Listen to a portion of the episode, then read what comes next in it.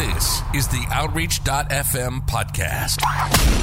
Nowadays, sometimes you can look at the world and think, we've gone crazy. Things seem out of control. But remember, God is always in control. Are you looking for something fresh, new, and exciting? This is the Outreach.fm podcast, taking the positive message of Jesus Christ to the world, proclaiming He's the same yesterday, today, and forever. Broadcasting from the Upper Room Studios to the world. Are you ready? Let's get into it. This is Outreach.fm. And now, here's Pastor William Luffman. Amen. We've been talking about authority for over a year. Can you believe that? And we're going to get right back into it tonight. I'm going. I've got. I think a few new things I want to say to you tonight, so I want you to kind of stick with me. We're going to go to Genesis chapter one. We're going to go down to kind of like our home-based scripture here.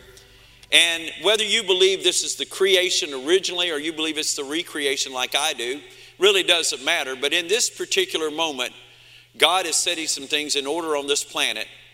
And He's already put everything else in order. He's already gotten the, the sky and the sea and the animals and the plants. So He's got everything in order. But He waits and He saves the best for last. And here in verse 26, and God said, Let us make man. I'm going to read this as a matter of fact. Let me read it out of the Amplified Classic Bible. God said, Let us, Father, Son, and Holy Spirit, make mankind in our image, after our likeness, and let them have complete authority. Everyone say complete authority. Now, if someone tells you complete, does that leave any margins out on the edges? So, God, when He made us, when I, when I say us, mankind, Adam and Eve, and we descended from Him, when God made man, He said, let them have complete authority over the fish of the sea, the birds of the air, the tame beasts, and over all. I want you to notice some of these words over all of the earth, over everything that creeps on the earth. So God created man in his own image. In the image and likeness of God, he created him. Now I want you to notice how many different kinds he created male and female. All right? So let's go back to the original male and female. He created them, and God blessed them and said to them, Be fruitful, multiply. I've noticed that people that don't even go to church have no problem with that one right there. Be fruitful, multiply, fill the earth, and subdue it. Listen to this using all its vast resources in the service of God and man, and have dominion over the fish of the sea, the birds of the air, and over every living thing that moves on the earth. So uh, the words that you see in these three verses, you see the words over, you know, more than once, the words over. So you see it more than once, the word all, more than once, and then the word everything a few times. So God was saying, when I put this planet in order, I've created it and it will respond to me, but however, I'm going to step out of it. And I'm going to put man in charge of it, and not just in a little piece of it. I mean, he's not going to be a puppet that I just move like this. I'm actually going to give, go ahead and give him the keys, give him the authority, and everything on this planet will respond to him just like it responds to me, because after all, I'm creating him in my likeness. And so God's intent when he put us on this earth was for us not to always be running from the devil. Now I'll just go ahead and throw it like just throw that throw that out into the water at the beginning here. A lot of Christians today act like the devil's in charge. Now he is the God of this world, and we know in Genesis chapter 3, he tricks Eve, and Adam is right there with her, and, and so there is a piece of authority that gets put into his hands. But we also see how God has already begins to work, even after chapter 3, to restore that order and he does it all the way up to the time that Jesus comes. And then Jesus absolutely restores the final pieces of it. And now puts the authority back in the hands of God's people. Can you shout amen? So again, God's, God's intent was never for us to be on this earth and for us to always be running from the devil. Like, oh, he's after me, he's after me, he's after me. But his intent was that we would have dominion and we would have authority. But the truth is, most Christians don't walk in their authority at all. They believe that somehow they're down here and, and they have to ward off everything every day. and that they really are at they're at, uh, at the mercy, of course, of the devil. You hate to use the word mercy, but we're kind of at his disposal. Or they believe that God's in control of everything. So, you know, whatever God wills is what, what what's going to happen. Did you know that you, we've got to be smarter than to believe, than to say that God's will is always done, because it is not always done. He said in 1 Peter, It's my will that none should perish, but all come to repentance. But there are people dying going to hell every day. So we have to see that God's, God gave up, I'm going to use a sort of a, a strange term here. God gave up his will in the garden and gave it over to man and said, I'm going to let you choose. Deuteronomy, he put reestablishes it.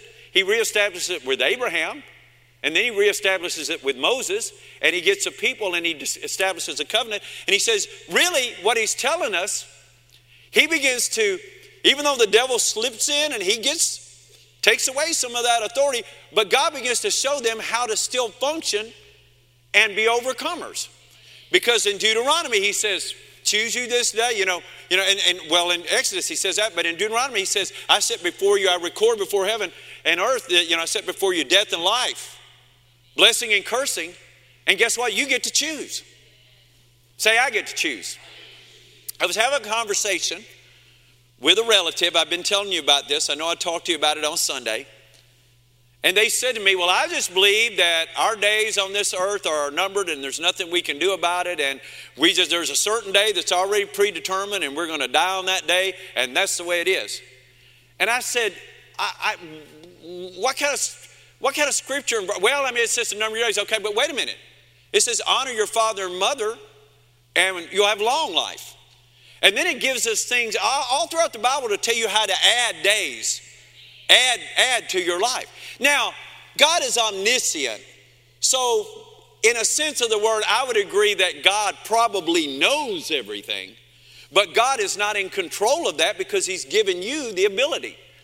You can extend your days, you can also decrease your days. You can do dumb, stupid things I mean, if you jump out of a plane without a parachute, you died. That's your day. Goodbye. And God, believe it or not, will let you jump out of that plane without a parachute if you're dumb enough to do it. But it's not God's will for you to do that. Are you listening to me? Now, I read this uh, quote to you a couple of times, but it is so good I wanted to read it again. This is by Rob Reimer, not Rob Reiner. he would never, never say anything like this. Rob Reimer said, Spiritual authority is rooted in identity, expanded in intimacy, and activated by faith. What was he saying? He was saying, until you know who you are in Christ Jesus, you won't walk in much authority. But notice he said it's rooted in identity. So unless you begin to understand, I have authority. I have authority. I am not just a punching bag for the devil. It's not que sera, sera, what will be, will be. Actually, I found out that I'm an overcomer. I found out that I'm more than a conqueror in Christ Jesus. I found out that when Jesus said, All power is given unto me both in heaven and in earth, it's the word exousia, and over in Matthew 28, I found out that when he said, Now you go, he actually was not just saying, I, have got all kinds of power, but I'm leaving and you're in trouble. No, he was actually saying, I have all power, I'm going, but I'm going to send you not only the exousia, if you'll go and wait in Jerusalem, if you'll go and wait, I'm going to send you even the dunamis power of God, which of course would be the Holy Ghost in Acts chapter 2.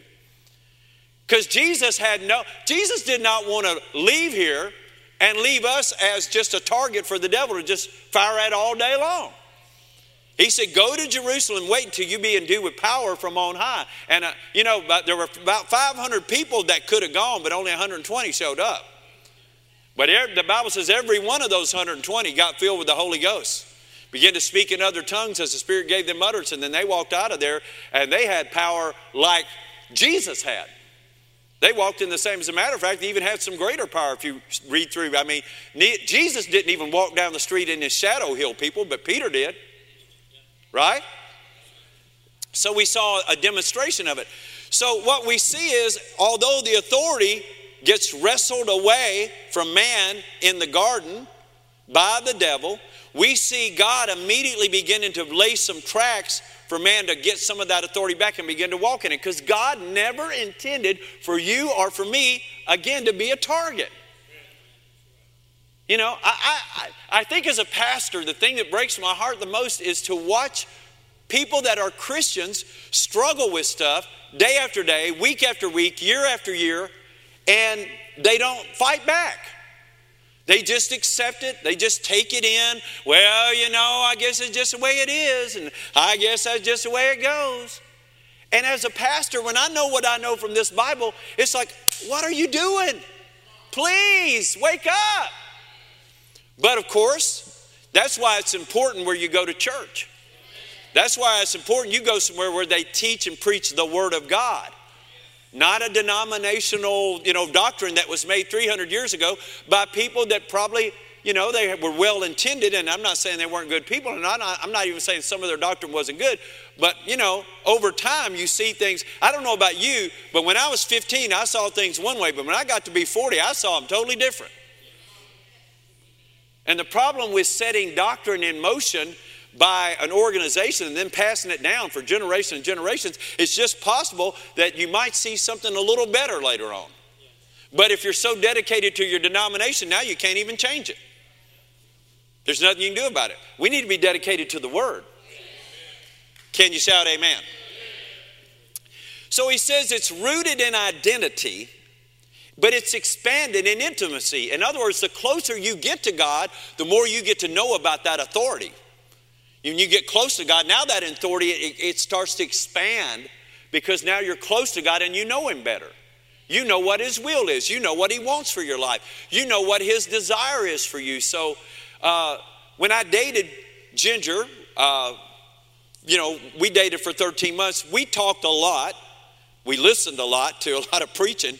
There wasn't a whole lot of courting going on. I got to tell you, man, that, that, for her to stick with me when some of our dates consisted of, shh, I want you to hear this. I'm telling you, we'd be sitting there having dinner. She'd come over to my apartment, cook dinner, and we'd sit down and she'd go, How'd your day go? Fine, shh. And I'd press the play on the tape player. And I, I, so for her to stick with me. But you know, we got to know some about each other. But now, here we are just celebrating 39 years, you know, just the other day. And now, I mean, my knowledge of her has expanded over the years. I know what she likes, I know what she wants, I know how to get things to happen. I know all of that because of the intimacy. A lot of people run to the altar, get born again, and then they get told by somebody, once saved, always saved, you can do what you want to. Well, a lot of them hear that, they run back out in the world and think, I'm good to go, and they don't give God any attention, and they never expand their intimacy with God at all. How can you know how someone is, how can you know what they think and how they operate if you don't spend any time with them? It's really an impossibility, right? But then he said, it's rooted in identity, expanded in intimacy, and then but it's activated by faith. So you've got to be somewhere where somebody teaches and preaches some faith to even get what God says is yours. Because the Bible says in Hebrews 11 and 6, without faith, it's impossible to please God. For those that come to Him must believe two things. Number one, that He is God, and number two, that He is a rewarder of those who diligently seek Him. All of that in one verse in Hebrews 11 and 6. So you go somewhere where somebody tells you about what God said, that if you believe He is God, you follow Him, you serve Him, guess what? Then you also need to know there's some rewards. And they're not all for heaven. I was taught in the Pentecostal church that I got born again in as a young 17 year old long haired hippie back in 1976. I was told that don't expect too much while you're here, but if you can hold out, it's going to be really good when you die. So, really, the only thing you had to look forward to was dying. Right? I mean, there's really wasn't much more to look forward to. And I really remember this. I really remember this. I remember riding in a car one day with a couple of our, our uh, preacher friends. I was, I, I think I might have been 18 about that time, and I was riding, and we were going somewhere to a church meeting somewhere way out on the other side of Camden, Tennessee, and and we got to talking about you know, God and, and all of that. And the more we talked and the more they talked, the more depressed I got. Well, you just don't know who's going to make it. We just don't know. You just don't know what God's going to do. I thought, wow, Lord, the more, more we talking here, I'm getting depressed. But you see, the Bible says you must believe that God is, and He is a rewarder of those who diligently seek Him. Amen. But notice he said, he starts that whole verse off and he starts the whole chapter off, Hebrews 11, talking about faith. You're going to have to get some faith in you. So if you go to a church that doesn't teach a lot of, I'm talking about Bible faith. See, we'll say, well, I have faith, and what all they're saying is, I believe that there's a God. Well, the devils believe there's a God. The Bible says the devils believe there's a God and they tremble, but they're sure not. So if you're talking about, I believe in God, I believe there's a God, well, that's, that's, not, that's not really the kind of faith we're talking about here. This kind of faith, the Bible says in, in Hebrews chapter 11, verse 1, now faith is the substance of things hoped for, but the evidence of things not seen. This kind of faith reaches out into things that aren't even there and says, I'm trusting and believing God, and I'm standing on God's word for this. Every Christian should have a vernacular that at least says, Well, this is what I'm believing God for. And did you know there's a whole section of Christians, I'm not talking about a few, I'm talking about a high percentage that never use that phrase. If you went up to some Christians and said, What do you believe in God for? They go, What? Well, what do you believe in God for? What do you mean? Well, what have you got your faith on? You know, the scriptures you've gone to God with, and you know, you're doing what God said, and what are you what do you believe in God for? They don't even know what we're talking about. It's a shame that they don't understand that that's how God, that's how you appropriate the things that God has for you. You, you don't just get them automatically. Now they're they're supplied, but you can't obtain them without faith. They're provided, but it's like somebody putting $10,000 in your bank account, but you don't ever do anything to withdraw it. And you sit around and go eat peanut butter the rest of your life. Like I've done before, amen. Now, so God's purpose originally, and it has never really changed, is for, was for us, his people, to represent him in the earth. God did not do this, tie one hand behind our back and try to make it difficult. He tried to free us up. That's why he said, let them have complete authority. When, when you say let them have complete authority, you just feel like it's like, just, just let them go, man. Just let them have it. Let them run with it. God loves to see his people running with his word. Can you shout amen? So, what is authority given for? I'm going to give you a term that I haven't used, and it's amazing that I haven't used it in all these sermons we've had. But it's true in the Bible and it's true in the world. Authority is given for you to govern with. That's why you're given authority. There wouldn't be any purpose for it otherwise, but you're, someone is given authority so they can govern with it. They are in charge. Everyone say in charge. Now, this is shocking for a lot of Christians for them to find out that they're actually in charge.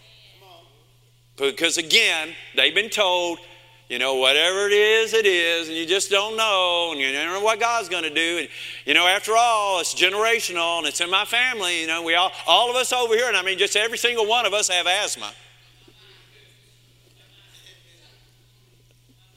Really? Because I thought you were in charge. Do you want asthma? Do you want breathing problems? Do you want cancer? Well, it just runs in our family. You got to say, it runs to me and stops. I serve the living God. There's a name that's been given above all names. It really means it supersedes, it governs over every name that is named. But a lot of Christians, again, they don't even know they're in charge. They get up every day, and if the wind blows this way, they go. If the wind blows that way, they go. And I, I use the illustration in here many times. The problem is, if you're in a running with a bunch of people that believe the same thing, you're just in the herd. And you just, you just get bumped around. And, and if the herd goes this way, you don't even have any choice. You're just going with them. There's no way for you to even, to, you know, for you to have that breakthrough day that God wants you to have. So authority is given for you to govern with. Well, if it's given for you to govern with, you need to govern. Wow, what a revelation that is. Go to uh, Isaiah, brand new scripture. Brand new in this series, not brand new, of course, but brand new in this series, Isaiah 22. Isaiah 22. Just as an illustration, I wanted to use this scripture. Now, this is a prophecy uh, where the prophet Isaiah is seeing some things, of course, which is what prophets do. They are seers. That's why they're called prophets, they're seers. They see things. And he's talking about uh, really, again, Israel's plight and how they're they've caused themselves to be go into captivity even talks about captivity in this in this particular chapter. But then he talks about my servant eliakim the son of hilkiah and he's talking about but there is another one of my he said i got a lot of people and they are just totally out of the wheel they're totally just and and, and it's they're going to reap what they're sowing but i do have this one over here that is a little different and see you want to be the one. You want to be the one if everybody else in your family, no, no offense, and not, not trying to be mean or cruel or anything or unfeeling, because you know how I feel about everybody and love everybody. But if everybody else, you know, gets cancer, you got to be the one that doesn't. You got to be the one that stops that thing in its tracks so it can't go into your children and your grandchildren, and so that the whole turn in your family starts with you. Amen. Say, I want to be the one. Now, notice here. So he says, again, uh, he said, I'm going to call on my servant. And in verse 21, I will clothe him with your robe, with thy robe, and strengthen him with thy girdle. I will commit your government. Everybody say government. Now, see, we're talking about authority here. I'll commit your government into his hand, and he shall be a father to the inhabitants of Jerusalem and to the house of Judah, and the key of the house of David will I lay on his shoulder, and he shall open, and none shall shut, and he shall shut, and none shall open, and I will fasten him as a nail in a sure place.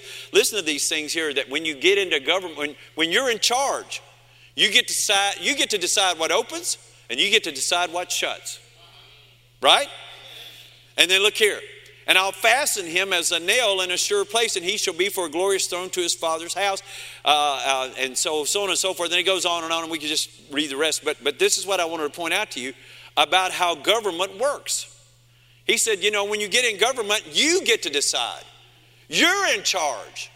You decide whether that gets to come in or that doesn't get to come in. Are you listening to me? You get to decide. You make that decision because you have authority. Right? And then if there's something that's not in and you need it to come in, you get to open. Uh, uh, I want that, bring that in. Isn't that what people who govern do? No, no, no, no, not that. Yeah, yeah, that. That's bring it in, bring it here. Isn't that right? A lot of you been in the military. Uh, when there's a person of authority in the room, when they say do this, what happens? When they say stop that, what do you do? You stop, don't you? And why is it? Do they physically come over and put you in a headlock and beat you down in the ground and kick you? No. They just say the word. Because they know they have they know they are in charge. Are you hearing this tonight? Say God wants me to be in charge. How many of you want to be in charge?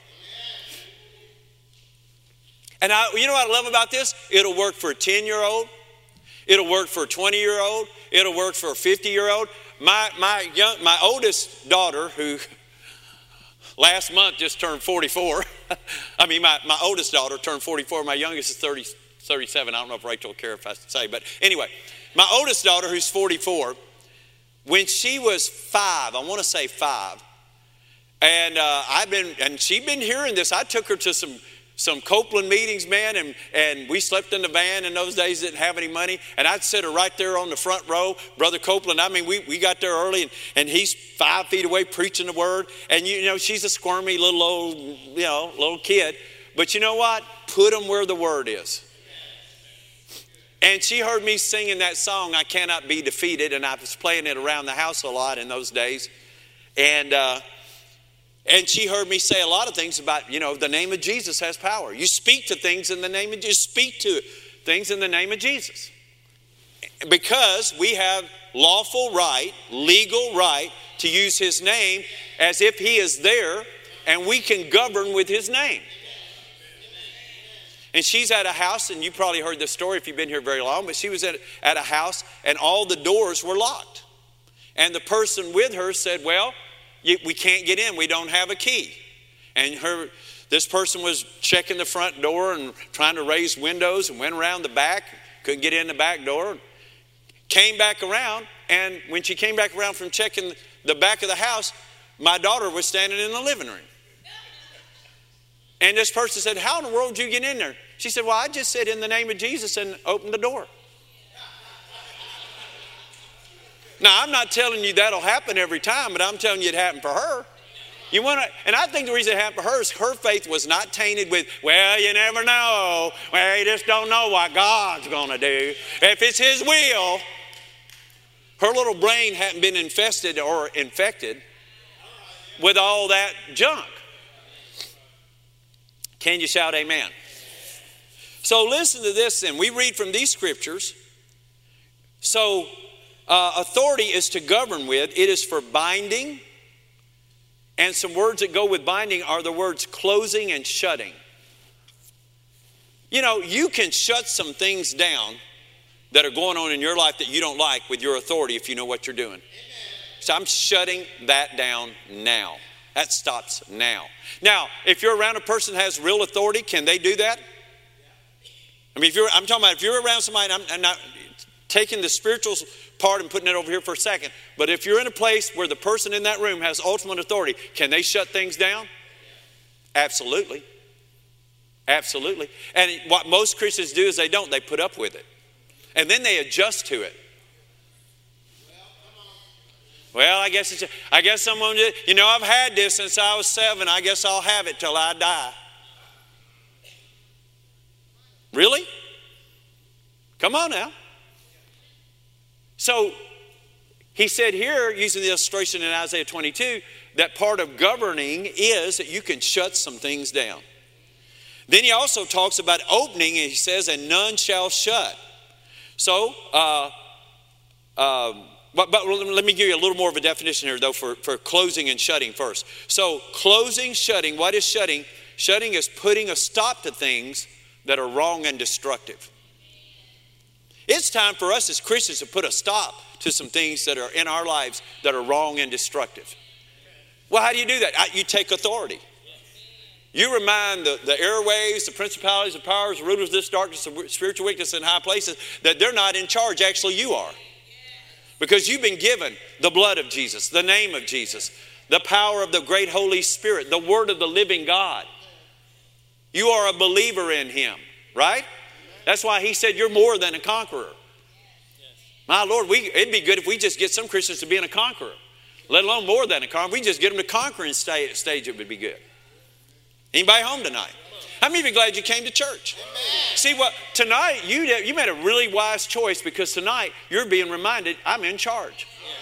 And I'm not putting up with this anymore. This junk is not going I am not letting this no. This is not going to happen around me anymore. No, it's not happening in my in my life. Amen. So, putting a, a, stop to destructive and wrong things in your life. If you have authority, you can do that. Now, moving on to the thing about opening, we use another word, we would say loosing loosing some things that need to be loosed in our lives, opening some things that need to be opened up into our lives, things that have been unjustly held back or kept from someone to whom it belongs. Now, do we have a right to health? This is Old Testament. It's not even, we don't even have to wait till we get to when Jesus shows up on the scene. That, by the way, he went about preaching and healing, preaching and healing, preaching and healing. It says it all over the Bible, all over the four Gospels, preaching and healing, preaching and healing. Well, that was Jesus, and you know, that was Jesus. Okay, but these signs shall follow them that believe. They shall lay hands on the sick, and they shall die. But I know some people that prayed for some people and they died. And you want to know why? Because we still don't really fully believe that we're in charge we still surrender our authority. And just because you pray for somebody that died doesn't mean that you shouldn't take authority the next time. I, I walked into so many hospital rooms in my life, and I prayed for a lot of people that died and a lot, of, lot more that lived, but a lot that have died. And I've never walked out there going, I guess this thing doesn't work. No. I'm going to do what the Bible says lay hands on the sick. That's my part. That's, that's all God asked me to do. He didn't say go in there and go, I'm not a witch doctor. Stick this up your nose, sip on that. No, I'm not into that. No, I go in there and lay hands on the sick, right? That's all God asked me to do. That's all He asked me to do. Some of the reason that some of the people that die die early, and I'm not trying to get into all that. I know that it could hurt a lot of people's feelings or thoughts, and, and I could be totally wrong about some of it, and I'm sure it's not true every time. But a lot of it is because that person doesn't know that they have authority. And the devil's driven their life to this point where he's just overwhelmed them. Now, the good news for us as Christians is if you die, it's gain, you go to heaven. That is the safety net that's been put under us. But I don't believe God wants us all to die, you know, just like that. You know, fight back. My God in heaven. Well, get get it. Get, my mom, you know, get a backbone. Right? Praise God. I'm getting a little spunky up here tonight now, y'all. So listen to what opening means this. Loosing things that have been unjustly held back or kept from those to whom it belongs. That's you. There's some things that belong to you. Remember where Jesus said, and I read it, we, we did a whole study on it, where he said, uh, when he cried over the city of Jerusalem, he wept over it. He said, Jerusalem, Jerusalem, if you would have known, he said, if you just would have known the things that belong to you. He was prophesying that in 70 years Jerusalem was going to be raised, and I don't mean this way raised, R A Z E D. It was going to be flattened to the ground. This wonderful, beautiful city that he walked in that they didn't think anybody could penetrate, but history tells us that 70 years later it was razed to the ground. And Jesus said, He wept over it. He said, If you would just have known what belonged to you, you could have stopped this. Do you understand what I'm saying? See, do you see how big that is? If we would just know what belongs to us, then we could stop some things. Now, don't shout me down now, because it's Thursday night. Amen.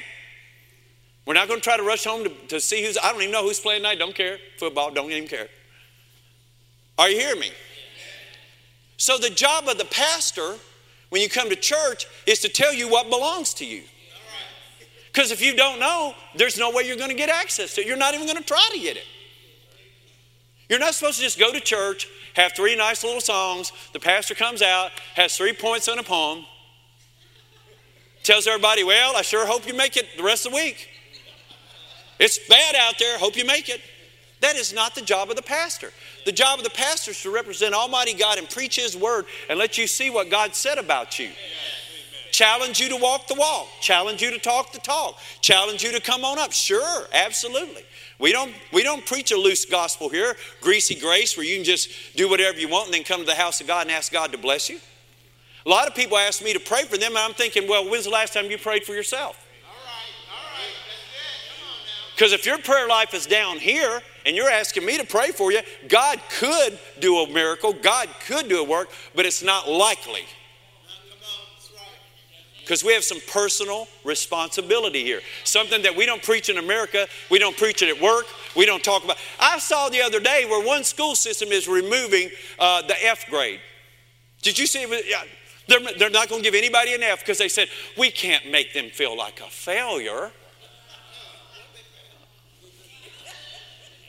then why even go to school? If you're going to pass everybody, put a medal on every kid that walks out there, even if he falls over his feet and doesn't even try to practice when he goes to play whatever sport he's under. you're going to put a medal over his, then why in the heck do we even do it? Yeah, right. Now, don't shout me down now. Come on now. Somebody in here shout amen. Or maybe you're going to shout, oh, me. I don't know. So we have authority. Now, we see it. Boy, I'm going to say a couple things here that are going to be kind of big, so I'm going to try to say them the right way. When Jesus walked this earth, did he walk mainly, question, as the Son of God or the Son of Man? He walked as the Son of Man. That's why he came down and took on a flesh body.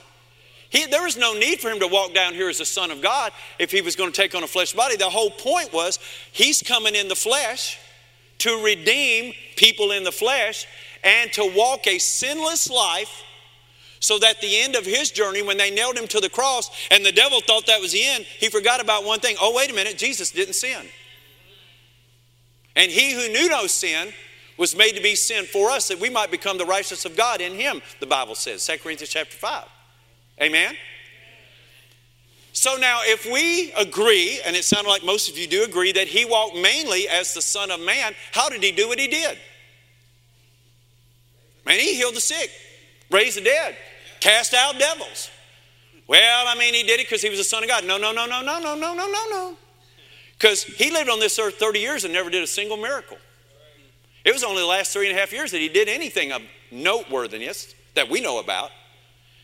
Well, he got the power of the Holy Spirit had to come on him as a human being and empowered him. But it wasn't just the power of the Holy Spirit. I challenge you that he also knew enough about the Abrahamic covenant and how it worked, and he even brought it up more than once. He would, he would bring up Abraham to them in a heartbeat like that. When the Pharisees and Sadducees would try to make something out of something, he'd go, yeah, well, what about Abraham's covenant? Because God made a covenant with Abraham. I'll take care of you. I'll sustain you. I'll bless you. I'll protect you. I'll multiply you.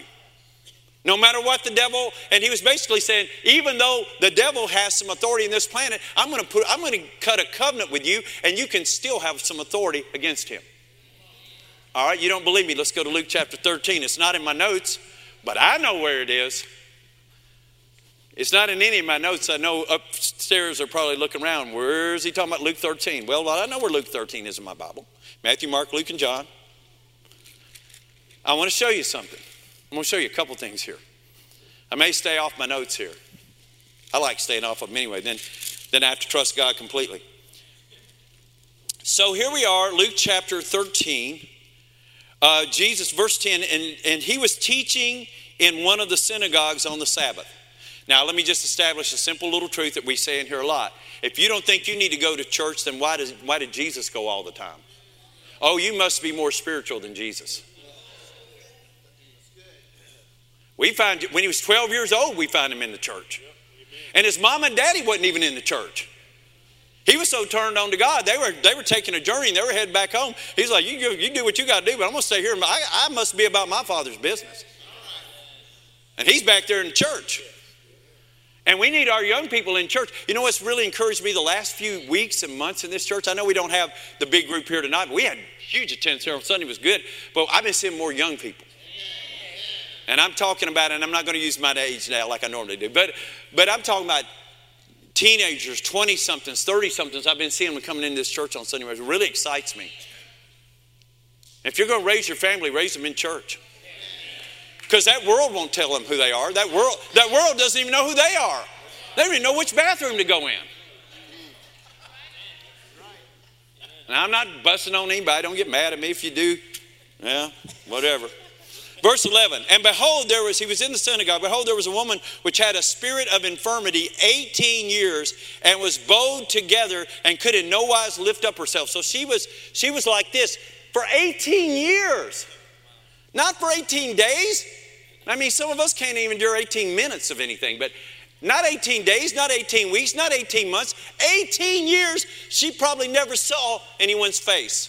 All she saw was the ground. Are you hearing me? Say this with me. She was stuck. That's what it sounds like. In the same position for 18 years sounds to me like you're stuck. Now let's look what happens here. And when Jesus saw her, he called her to him. Now, I always think it's interesting that Jesus doesn't go to very many people at all. He offered to go to centurion for the servant, but he very seldom does. I mean, blind Bartimaeus. This sounds like it's pretty cruel. Blind Bartimaeus crying out, Have mercy on me!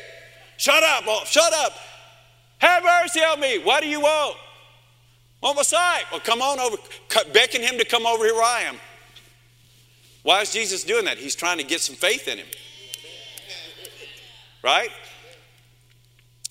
So he said unto her, he called her to him. So he didn't go over to where she was, poor thing. He made her walk over to him. And again, we're in, a, we're in a time now where we won't let anybody do anything for themselves. We won't let anybody work out a problem for themselves. We won't let anybody, anybody, oh my God, poor thing, I better help them.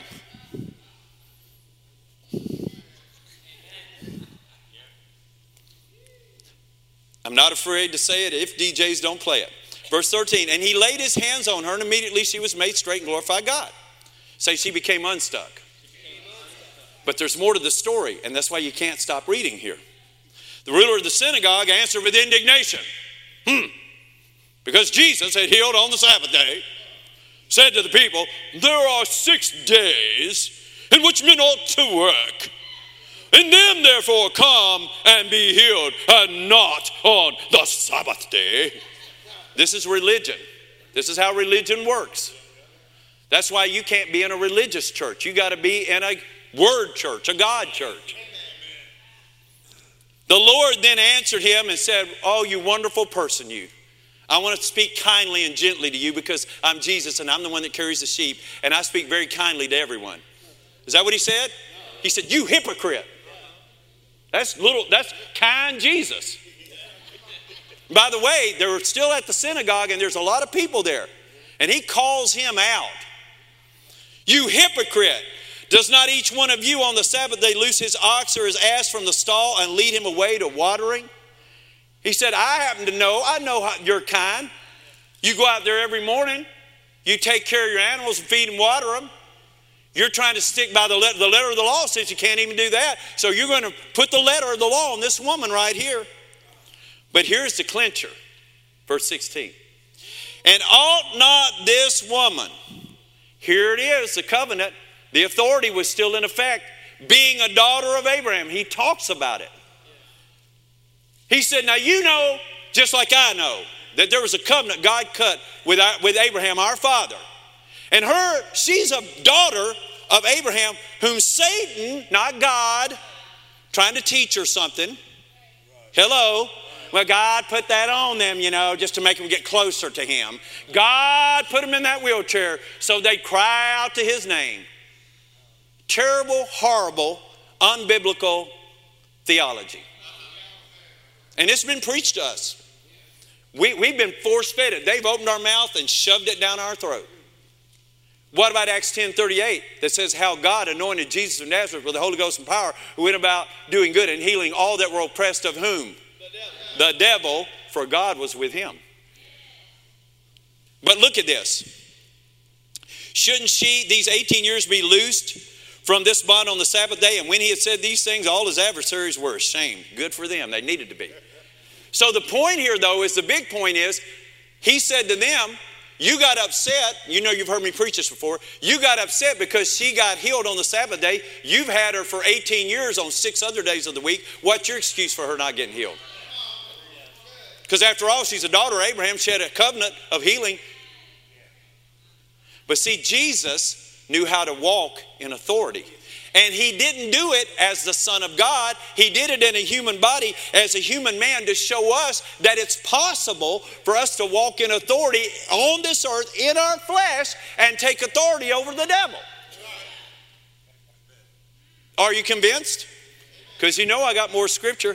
Go over to Matthew. Let me see if I can find this in Matthew. I might have put this in my notes. I can't even remember.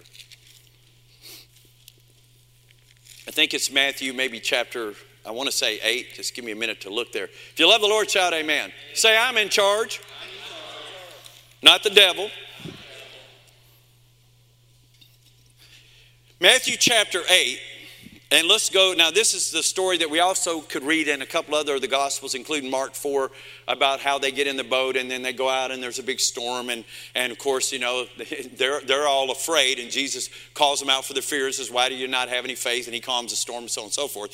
So now notice this, uh, verse 28. And when he was come to the other side, into the uh, country of the Gergesenes, or the Gadarenes, it says in one of the translations, uh, the, the, madman of Gadara here. We're, but notice here, uh, Matthew tells us there wasn't just one.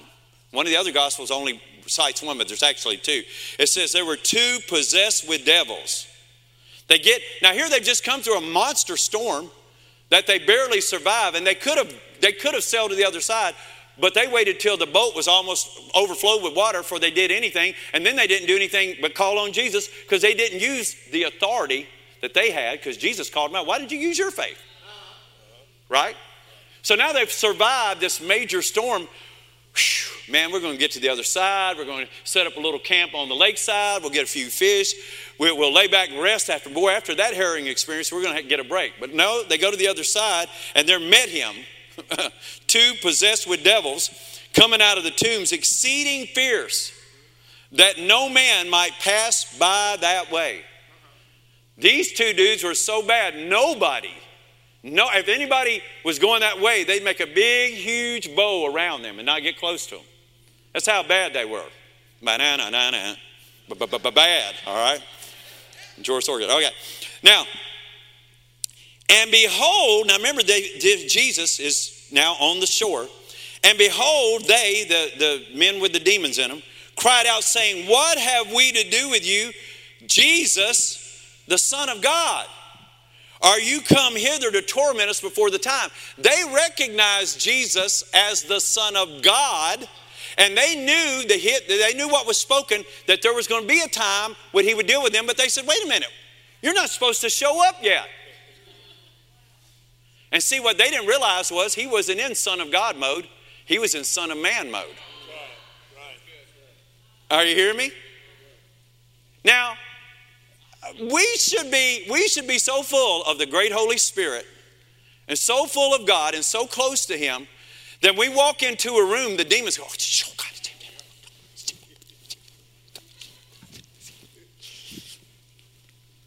Right? See, and we read this in a couple other passages where the demons recognize him. He said, Don't, it's, it's, it's, you're right, it's not my time. I don't, but I don't need to be in Son of God mode to deal with you. And of course, they plead with him to, you know, the demons say, well, then, will you send us into some pigs? So he calls them out and sends them into some pigs. It's the first time we've ever seen deviled ham. I had to use that. It's an old, it's an old preacher joke. I had to go there. It's an old preacher joke. It works though. Every time it works, so why not use it?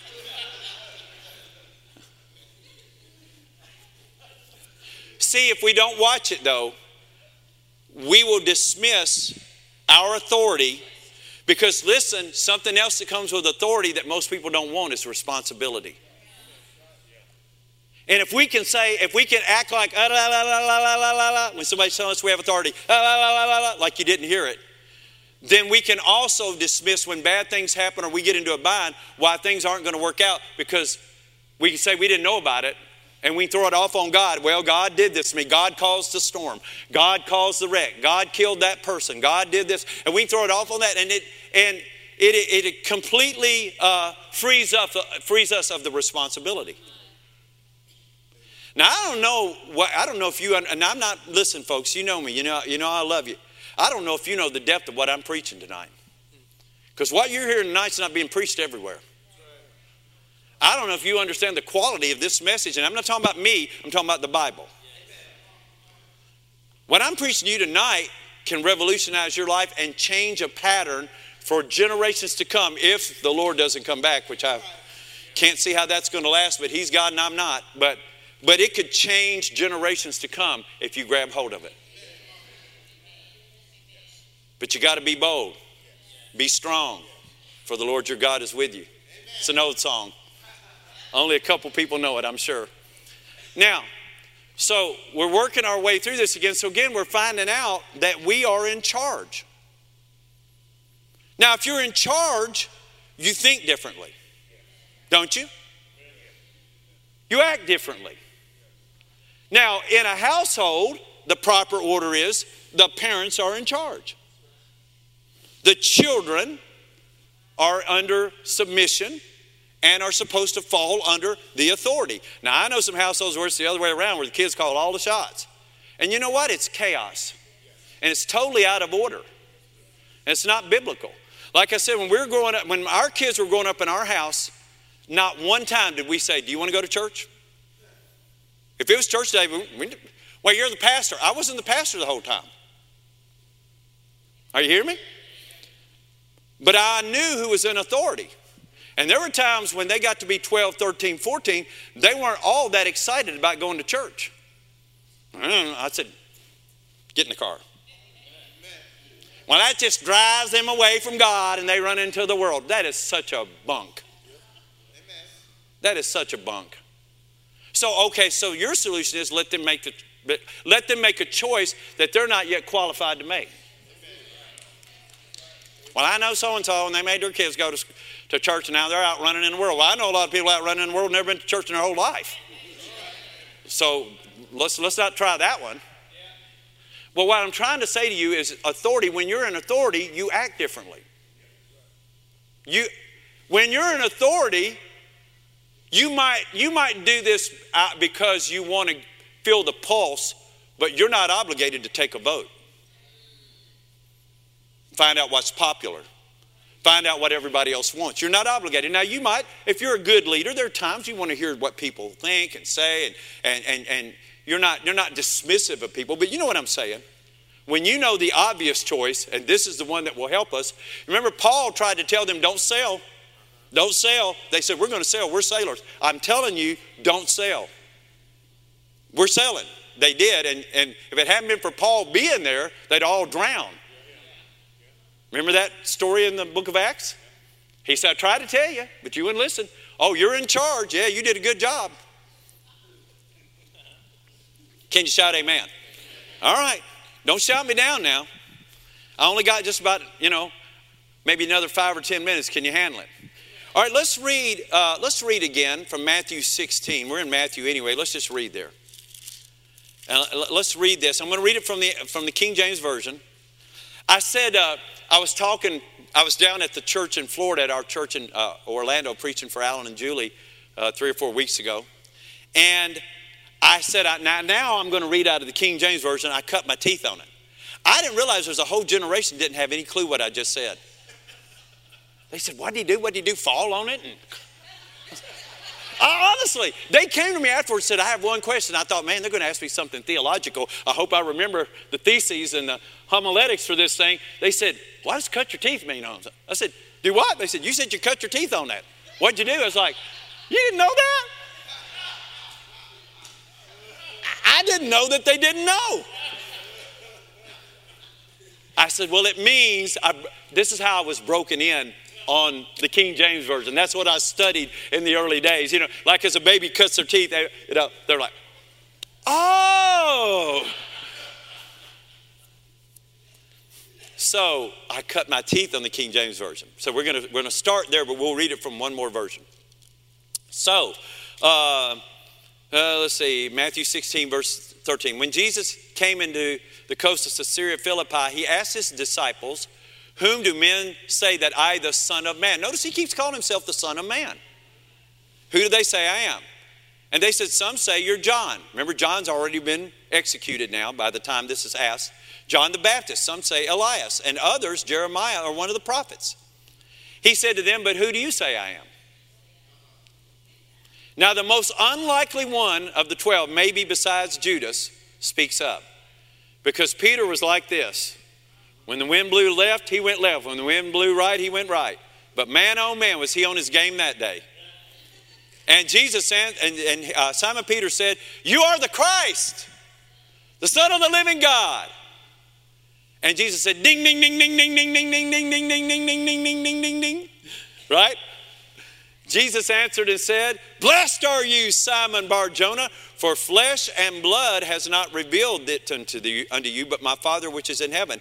And I say also unto you that you are Peter, and upon this rock I'll build my church, and the gates of hell shall not prevail against it, and I will give unto you the keys.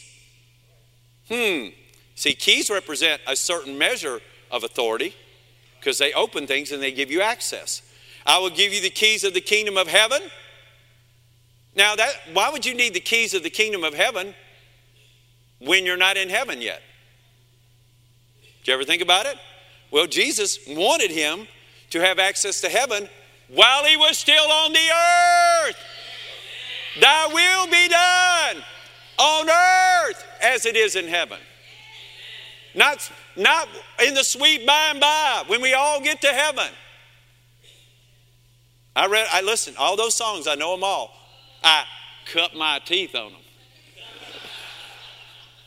And I've given to you the keys of the kingdom of heaven, and whatsoever you shall bind on earth. So, without the keys to heaven, we can't bind anything on the earth.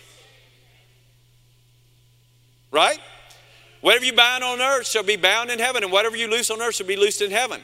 Now, let's read this from the, from the Message Bible, actually. Uh, it says this Jesus came back. He said, God bless you, Simon, son of Jonah. You didn't get that answer out of books or from teachers. My Father in heaven, God Himself, let you in on this secret of who I really am. Remember, we've been reading this one. This is a great verse. Listen to what it says. Jesus said then, and now I'm going to tell you who you really are. This is what we're supposed to do as pastors, as preachers, to tell you who you really are. You are not a punching bag that the devil gets to just do whatever he wants kick you, stomp you, spit on you, make you sick, break your arm, take your money, steal your kids, get you depressed, beat you down, beat you up. That is not who you are. Jesus said, I'm going to tell you who you really are. You are Peter, a rock. You're not Simon the reed that gets blown around by anything. Actually, I've given you, a, I see you. You are a rock. And listen, rocks are strong. He said, This is the rock on which I will put together my church. A church so expansive with energy that not even the gates of hell will be able to keep it out. Kick down the doors of hell to get what you want. If hell's, you know, we used to sing this song back in the 90s. I'm going to the enemy's camp. I'm going to take back what he took from us. And we'd sing that song real loud. He's under my feet. He's under my feet. He's under my feet. He's under my feet. He's under my feet. He's under my feet. He's under my feet. Yes, the devil's under my feet. Right? Verse 14 or uh, I think 60, and or 19, excuse me. And that's not all. You will have complete and free access to God's kingdoms, key kingdom, keys to open any and every door. No more barriers between heaven and earth, earth and heaven. A yes on earth is a yes in heaven, and a no on earth is a no in heaven. So you say, Yes, Get in here now. No, that is not coming into my life. No, you're not bringing that sickness in here. No, you're not bringing death in here. No, you're not bringing lack in here. No. And the Bible says when you know who you are, when you know who you really are, you have the authority and the right to say yes when you want to say yes and no when you want to say no. Come on, give the Lord a hand clap. Give him a hand clap. Right there's a good that's a good place to shout. Now, what's important for me to say to you is to give you a caveat with this. Because this won't work for you just when you want to do it, when it's convenient, when you get in trouble. You're going to have to walk with God.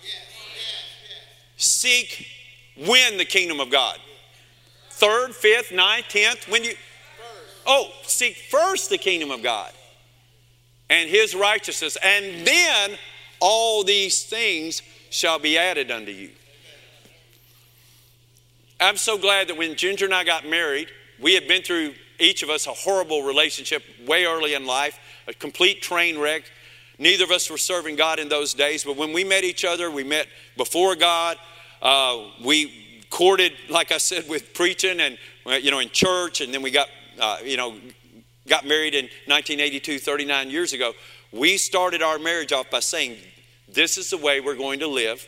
This is what's going to go on in our house." We got in total agreement about it.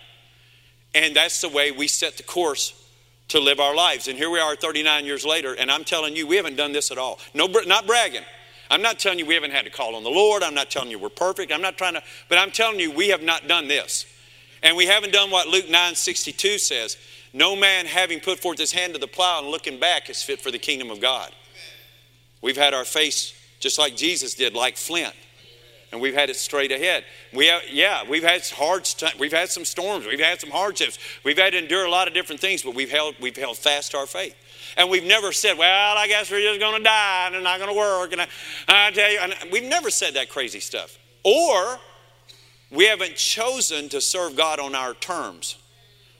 If you're going to get what I'm talking about tonight and walk in it, I want to make sure you're not hearing me say, you walk out of here tonight and just say whatever. Stop, go, stop, go. Listen, the demons, remember we read this about three sermons back, how uh, those people over there tried to imitate Paul, the seven sons of Sceva, and tried, and they, listen, this is so big.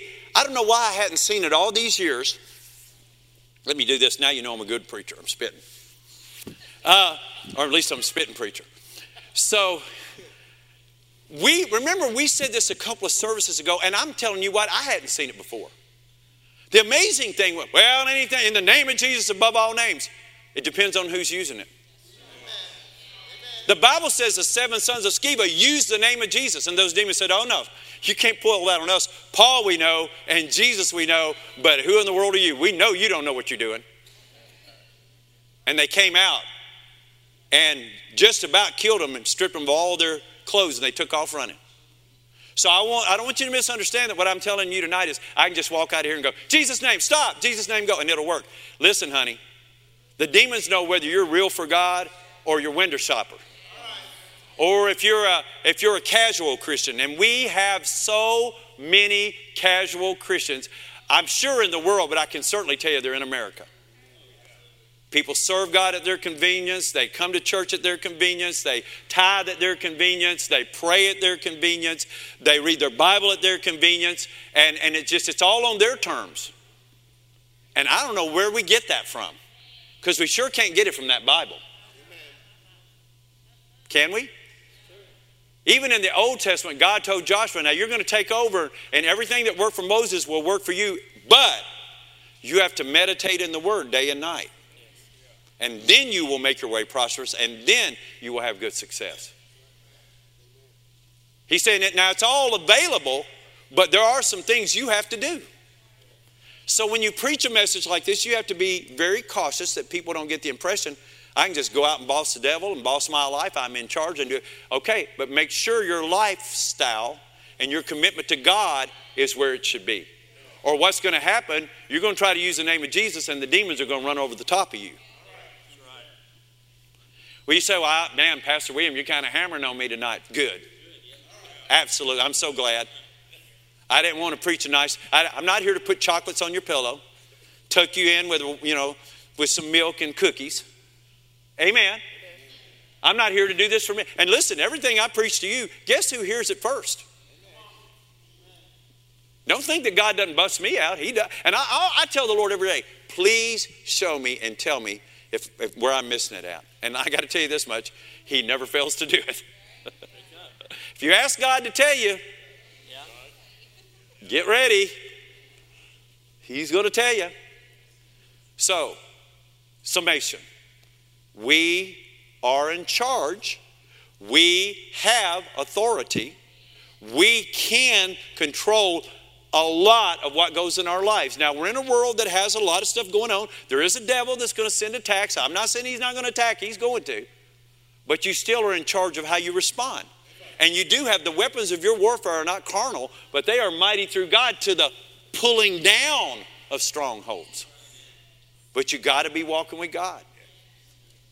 Church can't be an afterthought. It can't be, you know, I'm, and you guys are here, so I'm not, but I mean, the church ought to be full every time the doors are open. There just should be. Especially in that crazy world out there, that world is whacked completely out. Totally whacked out. There, there, I'm, I'm going to say something that sounds really negative. There's no hope out there. There isn't. We've had a Republican and a Democrat as president in the last 12 months, and you can't tell the difference. Well, somebody's not tweeting all the time. Yeah, but somebody can't, the other one can't talk. So, I mean, we got the same problem. One, one talked too much and one doesn't say anything. And, and, and, and the, the country was in trouble a year ago and the country's in trouble a year later. You know, and I'm not being mean about any of that. I'm just saying what it tells us is our hope can't be out there. I'm, I'm going to tell you how you can get back in charge. You don't have to wait for an election to get in charge of your life. You just take this Bible right here and start living it. Start living this word. Pastor Ginger and I have been doing this 39 years, now going on 40 years together. And we talked about it the other night. I said, you know what? I'm going to do this till the last day I'm here on this planet. I'm believing for 120 years, according to Genesis 6 and 3, not the 70 by raising the strength, 80 and, and, over in Psalms. That was not even given as a promise, that was given as an example. The example, uh, you know, over in Genesis. But, you know, he said, well, why don't you die? Why if you die when you're 80? Well, I'll be serving God. You've been listening to the Outreach.fm podcast with your host, Pastor William Luffman. We hope you've gotten some inspiration from this show. We enjoyed bringing it to you. We'll be back soon, but in the meantime, reach out online. Find our website at faithoutreach.org. The streaming platform is livestreamchurch.com. Get an inspirational shot at a doseofhope.com. You've been listening to Outreach.fm. And remember, no matter what the weather may seem like in your life, the sun's going to shine again.